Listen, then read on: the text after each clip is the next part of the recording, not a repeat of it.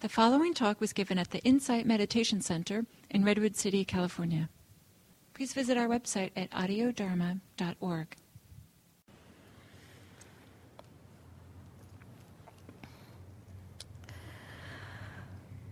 So, um, I want to talk for a little bit around um, these tools that I said came out of my early practice.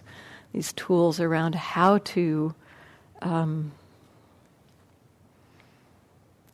essentially how to remember to be present, how to remember to be mindful in our daily lives. That's really the hardest thing. In fact, the word, Pali word for mindfulness, sati, uh, is um, based in the word which means to remember. And remembering to be mindful is really the hardest part.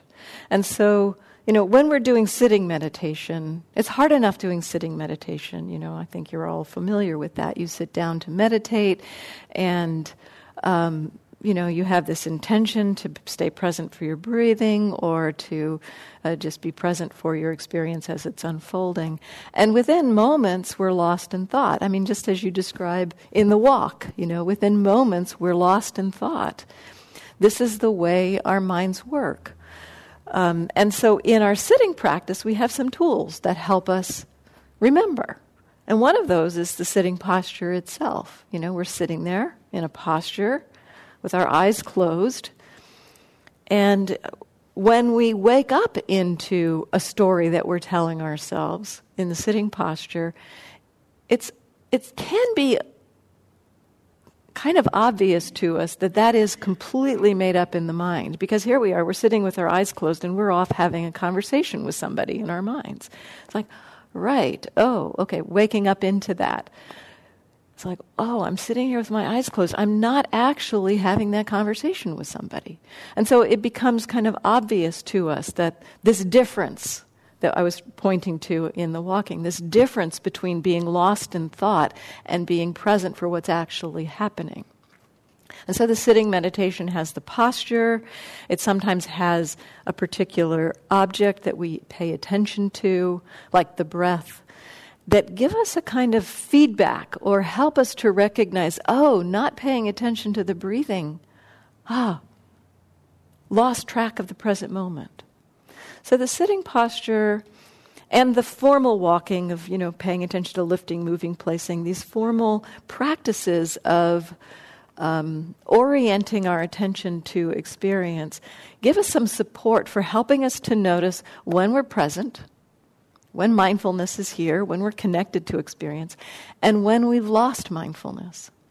And this distinction between when we are present, knowing when we are awake, knowing that we are here in this moment, and noticing the difference between that and being lost in thought is one of the keys, both for mindfulness practice in our sitting and for mindfulness practice in daily life that moment of, of knowing, oh, here I am, here I am.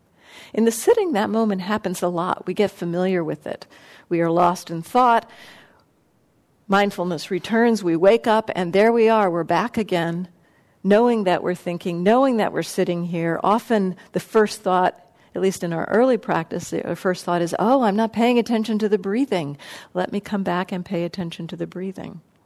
So we have these tools in our sitting practice to help us learn to distinguish between what it's like to be present, what it's like to be here for experience.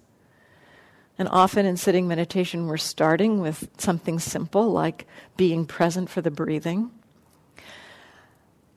And in daily life, all of these supports go away. We don't have a particular posture that we're in for daily life. We are wandering through our day, we're dealing with people, we're taking care of our activities, we're driving, we're doing all kinds of different things. So there's no one particular posture that we have to remind us that we're practicing. You know, essentially sitting. I think they call it practice, you know, because it's practice, right? It's, it gives us some support, some tools for noticing what it means to be present. And so we lose these. We lose these in daily life. We don't have a particular posture to come back to. And we also don't um, necessarily have a particular experience to come back to. That, um, you know, with the breathing, if we're in sitting meditation and using the breath as an anchor for our attention, staying connected. Oh, breathing. You know, okay, I, I know what it's like to be awake, present, knowing that I'm breathing while I'm breathing. We don't have that in daily life. In daily life, pretty much, you know, the whole range of experience is happening to us.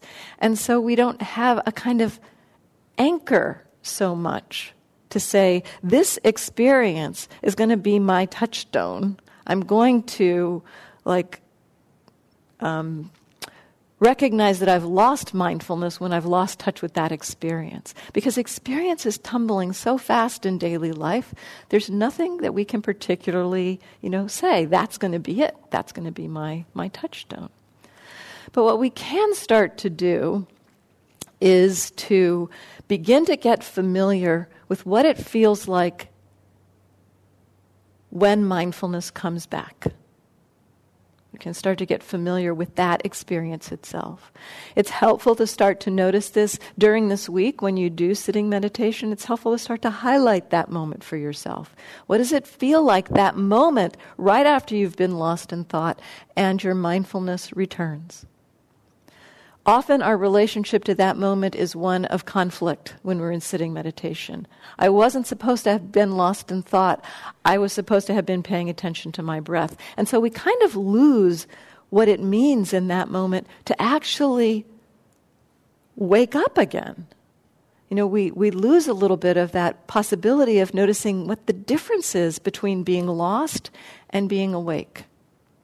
And so during this week, during your sitting practices, this is something I will suggest for you is to see if you can get interested in that moment itself, the moment when mindfulness returns. What is it like when you've been lost in thought and suddenly the mind has come back into awareness? What is that like? What is that experience? During our daily lives, I'm going to suggest a couple of things that will hopefully serve as little touchstones throughout your day to help you remember to be present. The first one, um, and this is this was one of the first things I did in my in my um, my mindfulness practice. As I said, I didn't want to do sitting meditation, but I was interested in being able to watch my mind, and so I started just trying to see okay, can I notice when I wake up? But I picked a particular project. I got this idea from a book. I thought it was uh, from Everyday Zen by Joko Beck, but I can't find it in there, so I don't know now where I got this idea. But it's not original to me, I have to, to say that. picking a project, picking something for daily life, some activity that you do to try to allow yourself to connect mindfulness with that activity. So when I started this, I decided I wanted to pick something that happened a lot, something that happened regularly through my day. Um, and this ends up being really helpful to pick some activity that you're doing that happens, say, three or four times an hour. It might be something like, um, you know, during your workday something like um, um, touching or picking up your cell phone. Or it might be, um, if you're working on a computer, you know, opening a window or closing a window. I did the equivalent of that when I started. That was my first mindfulness project, um, switching between DOS and Windows on my computer just knowing when I did that activity. And that happened at that point, it happened like three or four times an hour. So just pick something that happens regularly through your day. It might be going through doorways, it might be reaching for something.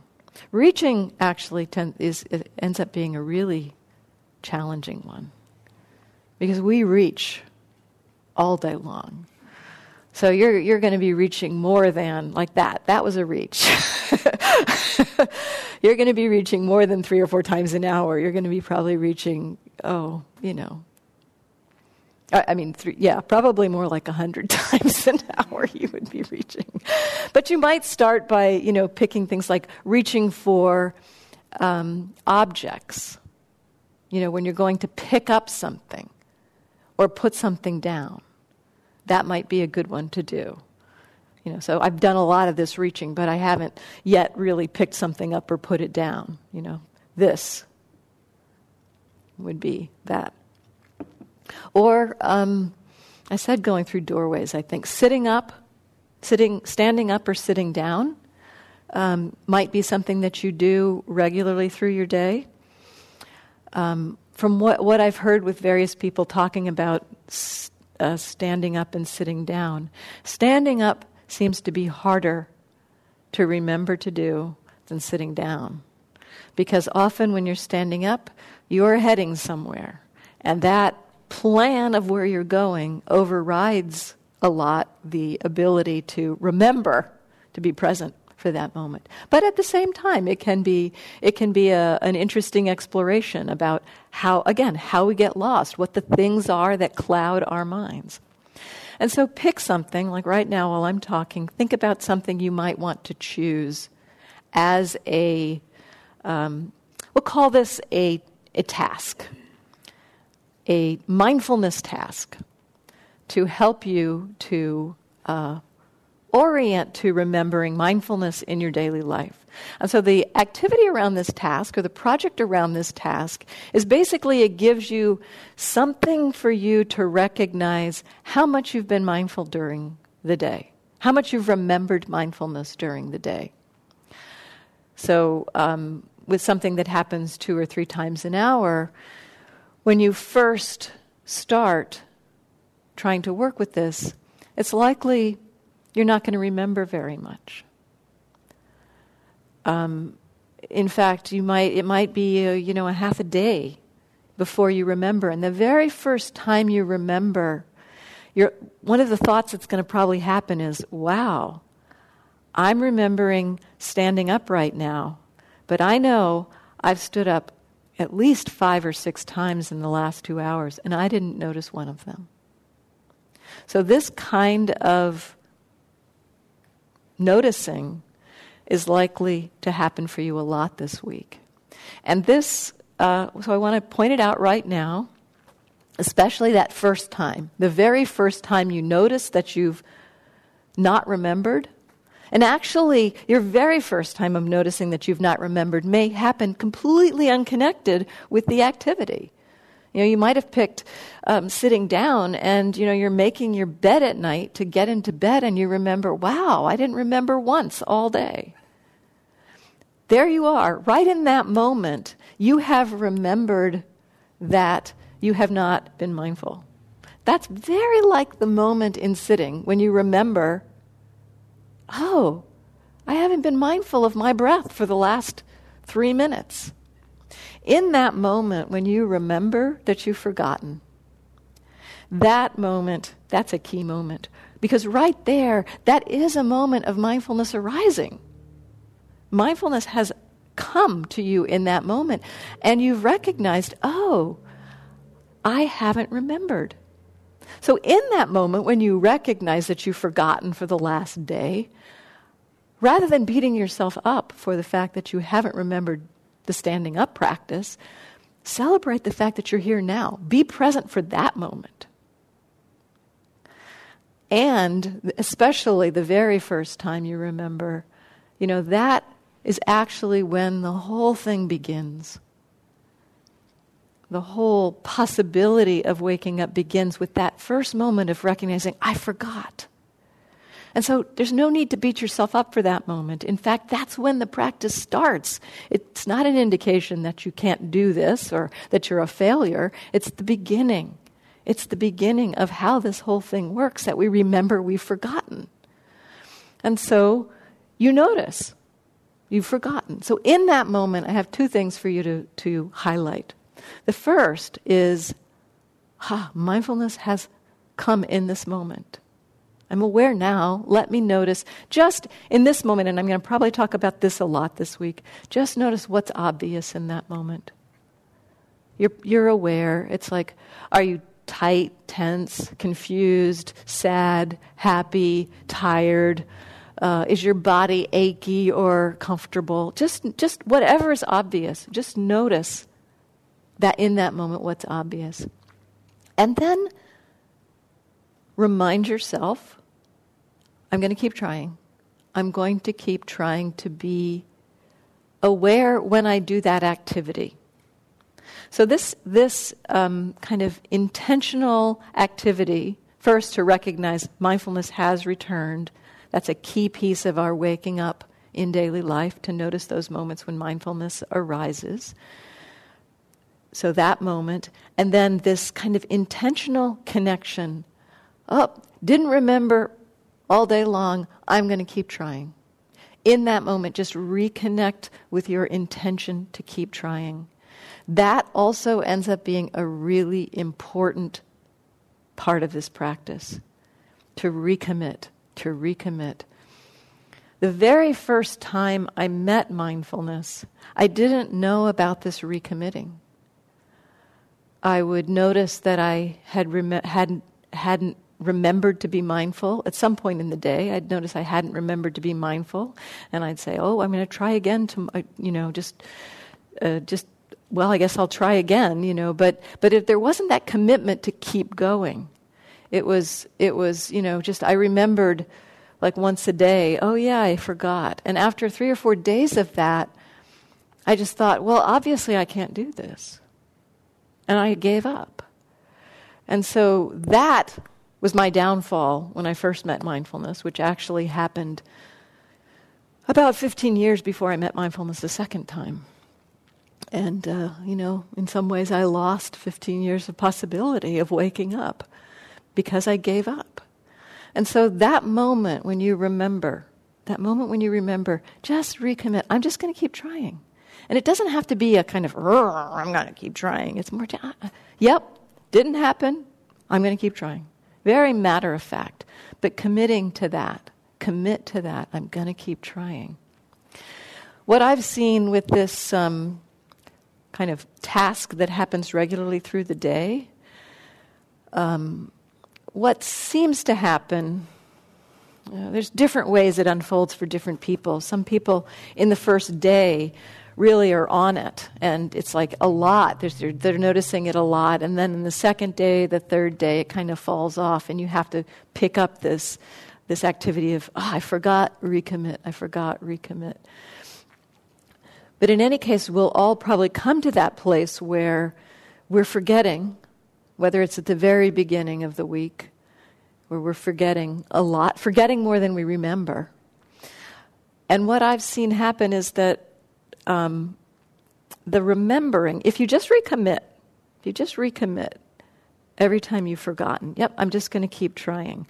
Something about that commitment to, okay, I'm, okay, yep, I forgot all this, this standing up, so I'm just going to, I'll try again. I'll try again tomorrow. Um, if you um, keep recommitting like that, it seems to create a little bit of a orientation of the mind to remember. And at least what I found when I first did this was that the first time I remembered, I was making my bed at night, and it was like, ah, I didn't remember once. Okay, I'll try again. The next day, I think I remembered two or three times that I had not remembered to be mindful while switching between DOS and Windows. That was two or three times more than I would have been mindful had I not had this orientation. And it, it had a snowball effect. Each time I remembered that I'd forgotten, the next, the next day, it was like there were a few more moments of remembering that I'd forgotten. And I remember one time I don't know how long this took. I mean, I was doing this on my own. I didn't have a structure to support to support this remembering. Probably 3 or 4 days into this practice, I remembered I woke up right after I had done that activity. Right after I had switched between DOS and Windows, I was like, oh, I just did it. I just, I, I didn't notice it then, but it just happened. And that moment was like a little bit of a, of a, of a bit of juice. It's like, oh, wow, it's getting closer. You know, it's like I had started to see that there were more moments of remembering through the day, and then now it was starting to get closer to the actual event. And then, not too long after that, I started noticing the event itself. Now, again, you know, it's not so much the importance of the actual activity, but when you have those moments, especially if it's something that happens three or four times during an hour, you will begin when you start when it starts to get to the place where the uh, you're mindful of the activity.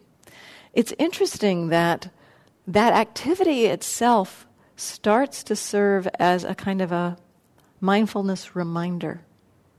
You're lost, you're doing something, you do that activity, and because you've attuned the mindfulness to that activity, it wakes you up when you do it. And so this really begins to um, give us this kind of touchstone of just moments of mindfulness through the day. And I want to re emphasize recognizing that moment of, oh, I'm awake now. This is what it's like to be mindful. This is the difference noticing in that moment when you wake up the difference between what it's like to be mindful now and what it was like a moment before. Because as you start to recognize what it feels like to be mindful, what it feels like for mindfulness to spontaneously come back like that, that experience of mindfulness coming back also begins to be something that we're attuned to. That moment of mindfulness coming into being actually happens way more than you think. It happens, it's just like barely below or just barely above the surface level of our conscious awareness that, that, that mindfulness returns. And immediately we start doing something with what we've been aware, become aware of. So you know, we're we're walking down the street, and you know, we see we see a kind of a a gap in the sidewalk, and there's a moment of recognizing, oh, gap in the sidewalk, need to be careful of that. And so there has been a little bit of the mind recognizing what's happening in the present moment, but immediately we start to think about what it means to us and I'm not saying you shouldn't start thinking, I'm not saying you shouldn't recognize, oh, there's a gap, I need to take care of how I step across that gap. But what we don't do is recognize in that moment that there's been a split second of mindfulness. And as we start to get familiar with what it's like for mindfulness to arise in that moment, in the moments around the project, around the task, we can start to um, notice those little tiny moments of mindfulness that happen during our day. And so the, um, the task serves as a kind of a training to help us to get familiar with what it feels like to wake up in the midst of activity in our lives. So we get familiar with what it feels like to wake up in the midst of activity, and then because we're familiar with it, we start to notice that it's happening more and more. And this really starts to pull a thread of mindfulness through our day. So that's the first the first project, the first thing is notice something, pick something that has, happens regularly through your day. I would encourage this to be something you initiate. And we'll talk about why that is later in the week you know, it, you know, reaching for something or standing up or sitting down, but some activity that you're initiating as opposed to something you're responding to.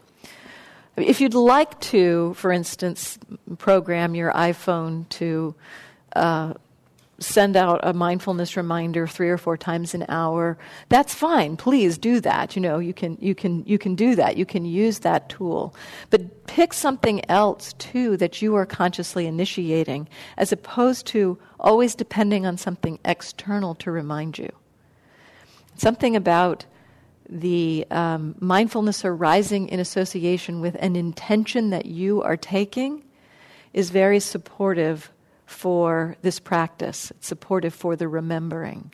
If you're always relying on something external, it's not strengthening that muscle of the intention to stay present, the intention to wake up.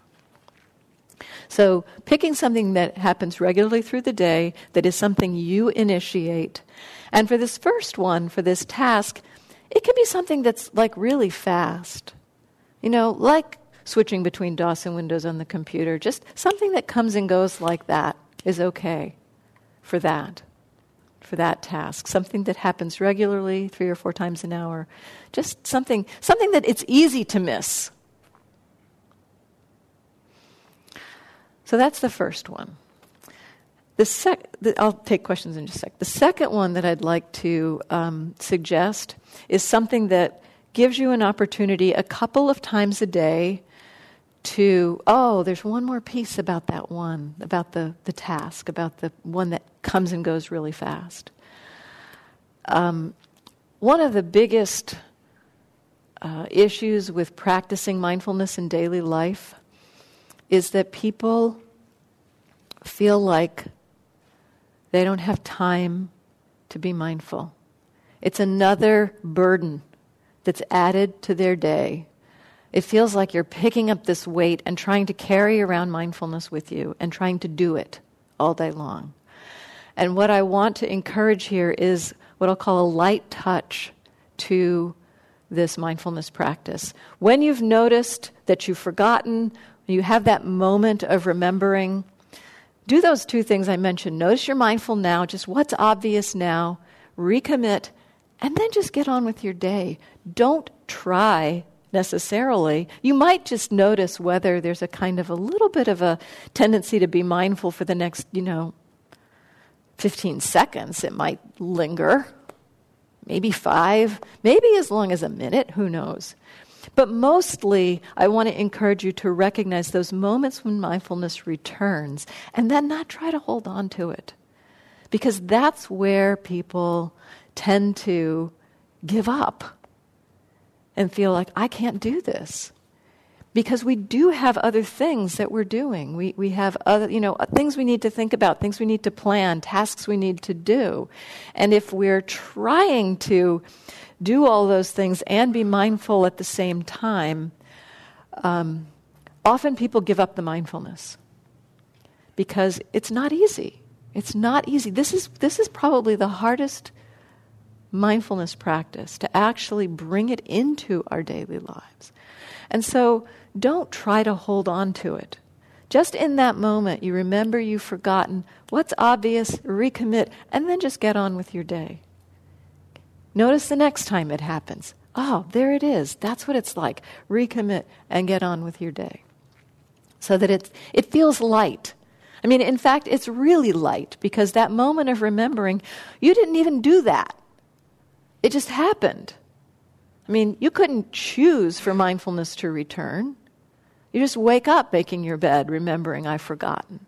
Or you just wake up clicking send for the email and noticing, oh, I'm awake now. And so that moment of remembering is an effortless moment. It's an effortless moment of mindfulness. We don't have to do it, it doesn't weigh anything. It's not heavy, it's just there. And so noticing those light moments of mindfulness as much as you can through the day as they as they appear. And then let go of trying to make mindfulness happen in the rest of your day with this exception. So I'd like also to suggest you pick some task, chore probably, that takes anywhere from two to ten minutes. You can pick the length. Could be brushing your teeth, might be washing dishes, loading the dishwasher, might be um, um, doing um, your whole morning routine of um, getting out of bed and into your clothes. I mean, just pick something that you do. You're making your bed. Pick something that you do once or twice a day. And for the duration of that activity, see if you can encourage yourself to try to stay connected to that duration of activity. You know, not for a long time here. We're talking two to two to ten minutes, depending on what you've chosen. P- things people have chosen in the past, you know, making coffee or, you know, preparing a meal or, you know, things like that. Um, so this is a place where you explore what does it mean to try to um, sustain a presence of mind in the midst of an ongoing activity. And so for that brief time, twice a day, actually encourage the remembering.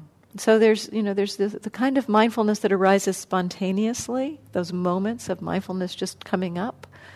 We could call those moments of unprompted mindfulness. We didn't do them, they just happened. When um, that kind of mindfulness arises, we have the possibility of consciously remembering, oh, mindfulness has come back. Let me try to be mindful now, too, and now, too, and now, too. So that it's just a little bit of like, you know, gently encouraging moment to moment. Oh, keep remembering, keep remembering, keep remembering. Explore what it means to uh, take on um, being present for an actual activity of your life, an activity of your day.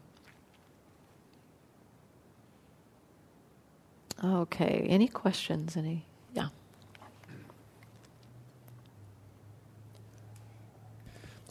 Is the goal of this to be mindful for eventually for everything so that while you're doing anything, uh, your mind is not wandering is, is that the ultimate purpose for these exercises? Well, I would say that the, um, the ultimate purpose would be freedom. Um,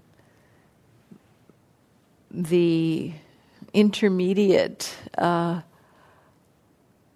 possibility is that it is possible to be mindful in whatever we're doing. It's possible to be mindful while we're talking. It's possible to be mindful while we're thinking. It's possible to be mindful while we're eating, while we're driving. And so it is, it is the, the uh, movement that this um, practice takes to be uh, encouraging mindfulness in the midst of our day in this gentle way you know, not trying to pick it up and say, okay, I'm going to be mindful all day today. They're likely going to fail with that. But just in very light ways to try to remember. That creates a kind of momentum of the habit of remembering, which tends to uh, ripple out beyond these moments. And so, you know, you may, you may find that, you know, if you're doing doorways, for instance, this is one that. Uh, um, people have commented about that as they go through one doorway, they realize, oh, actually, I'm getting ready to go through a bunch of doorways. Maybe I can, you know, be be be mindful as I, you know, go through all of those doorways. So it begins to create this thread of mindful awareness in all of our activities, which in turn, I mean, the, the point isn't mindfulness per se, but what mindfulness lets us see and recognize about our minds. As we um, as we start to become mindful in our daily life, much as when we're mindful in our sitting practice, we start to see where our minds get stuck and caught by these traps that we cycle in and eddy in and and um, and can't get out of. So we, we start to see the ways that our mind gets caught.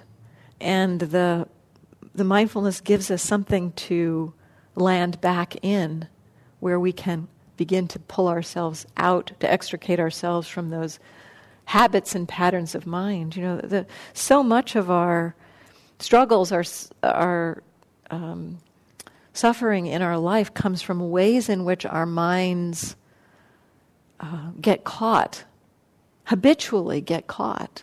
And we, um, we are kind of at the mercy of those habits without mindfulness. Now, the, those habits are so deeply conditioned, those habits are so habitually patterned um, that we're in the middle of them without ever seeing the beginning of them. And so, what mindfulness starts to do is to help us. You know, sometimes I say that what mindfulness does is it helps to lower the horizon of the subconscious. That the, the more we are mindful, the more we can see where these habits are coming from. The more we can see a thought leading to a judgment, leading to an anger. So we can see the process begin. And rather than it being launched into without our awareness of where it's even come from, we start to be able to see how it's created and in that moment of being mindful there, of seeing it, there's some measure of choice. Mindfulness in the present moment gives us some choice about not following our conditioned habits. And sometimes, I have to say, and sometimes mindfulness in the moment of seeing a very deeply conditioned habit arise what we get to watch is how we cannot stop ourselves from being in that habit. And that too serves a purpose. It's not a failure. It's not it's not like you're doing something wrong because being mindful of something doesn't give you the choice to say, "Oh, I'm not going to do that right now." You know, you feel you feel a surge of the arising of frustration.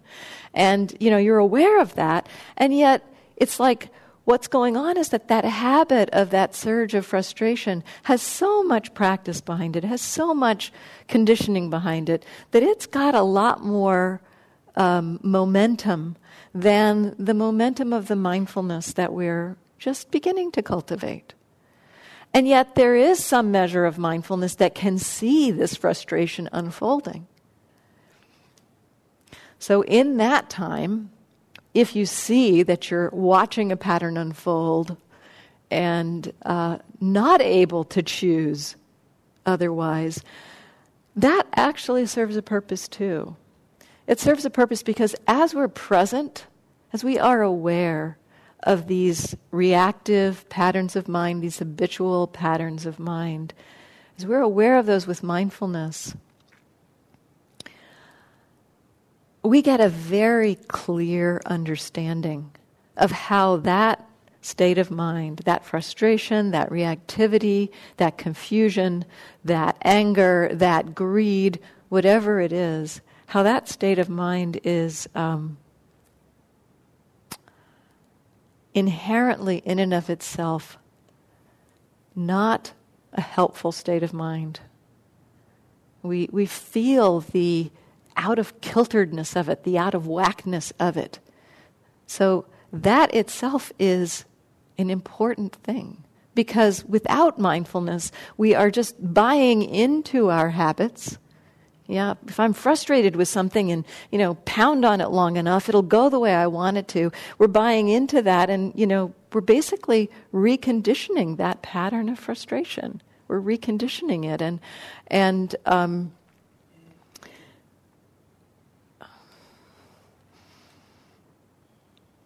not aware that we are suffering here and now because we have bought into the idea that if I somehow act on this frustration, if I follow through on this frustration, then I'll get what I want on the other side, and that's where happiness will be, is in the future when that frustration is no longer happening. When I've gotten that thing that I wanted or I fixed that problem, that's when happiness will happen. And what we're missing is that we are foregoing, we're forsaking, we are renouncing happiness in this moment by buying into that frustration. And so the awareness, the mindfulness of those states really gives the mind an education that these habits, these patterns of mind are not conducive to well-being. That they're not they're not the way we want to go if we really want to find peace in our in our hearts and our minds. So in that moment of waking up, if you find you can't just let go of it, notice what's obvious about being in that place. Might not feel very good. That's okay. That's okay.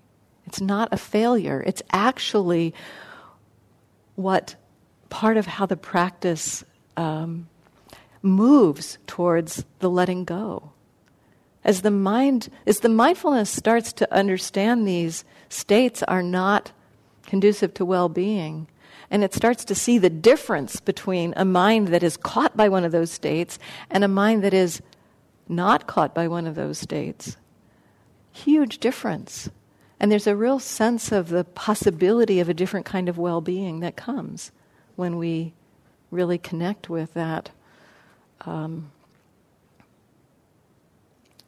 place of being mindful without reactivity. So, you know, I think this was a great question because it does kind of orient kind of the the purpose of daily life practice.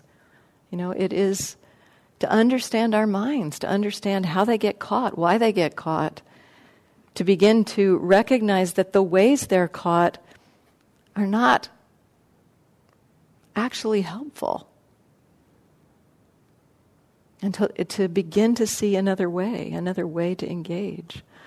So I think, you know, many of you know this kind of um, thing from your sitting practice, but carrying it into daily life can be a challenge because we do believe our states of mind in our daily life.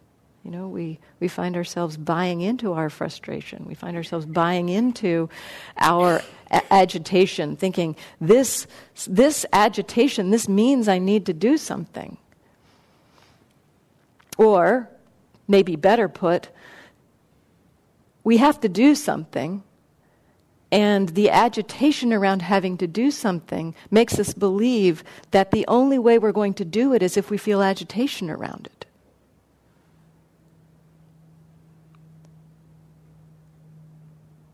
This, was an, this is an interesting thing to see that actually these habits, a lot of these habits of mind, we think we need them in order to further our lives, in order to live, in order to get things done.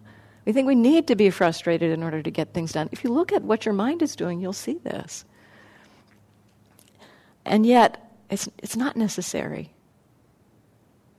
It's possible to act without having agitation about doing. It's possible, it's possible to act without being frustrated. It's possible to um, act from more wholesome motivations compassion, kindness, love. So, thank you for that question. It prompted a longer talk than I expected. Other questions? Yeah. Oh, yeah, and use the mic. I was wondering if you could speak a little bit more about um, your thought on um, picking something internal that happens three to four times a day versus like setting the insight timer. Uh huh. So um, why why pick something that we are uh, intending to do rather than setting the insight timer?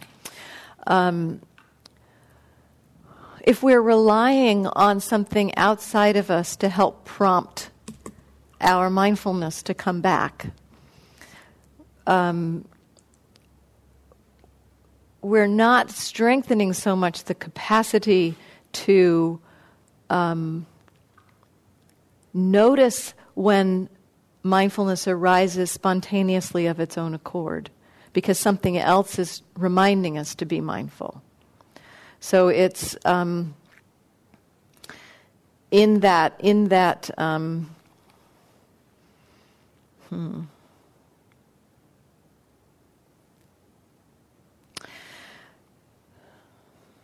I don't know how much I want to go into this. Um, so when we when we explore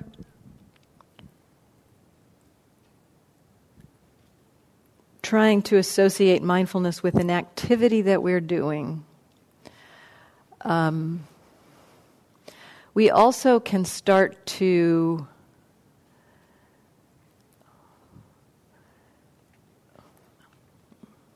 we can also start to see the moments okay here, here's it gets a little it gets a little more um, subtle at this point i mentioned that at some point the, the activity itself will start to become a mindfulness bell that when we're doing that thing it wakes us up well what also seems to happen there is that um, not only does the activity become a mindfulness bell, but all the intentions that come together to make us do that thing, we also start to be aware of those.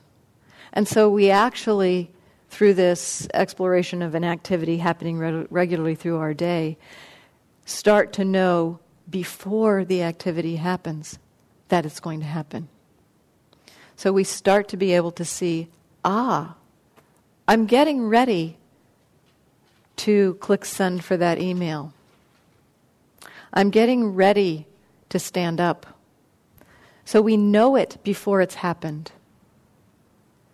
And in that moment of knowing it's going to happen before it's happened, it's happened, we have the opportunity to see why we're going to do something. And so this is pointing to seeing intention, seeing intention arise in our mind to take an action. And as we start to see intention before an action, that's a place where freedom can really come in. Because when we see that we're going to speak before we speak, we probably will know what we're going to say, maybe something about why we're going to say it, and possibly have a choice. Do I say this or not? So, this is, again, it's training wheels. It's, uh, it's practice to help you begin to notice the, these moment of, I'm getting ready to take some action, waking up to about to do something. If you're setting a timer, you're not, you're not getting that possibility of watching how the mind intends to do something before it does something. We can actually see a moment of choice or a moment of the mind saying, oh, this is what's going to happen next, before the action follows. It's a pretty subtle moment, but in this exploration around um, picking an activity, you may some, some of you may, towards you know, the middle of the week, start to see this moment of intention. And that, that moment is a pretty powerful moment to begin to recognize and understand because it does give us this choice before we act. Does that, does that make sense? It's a, it's a kind of a subtle point, but. Um. I mean, use the mic. Yeah.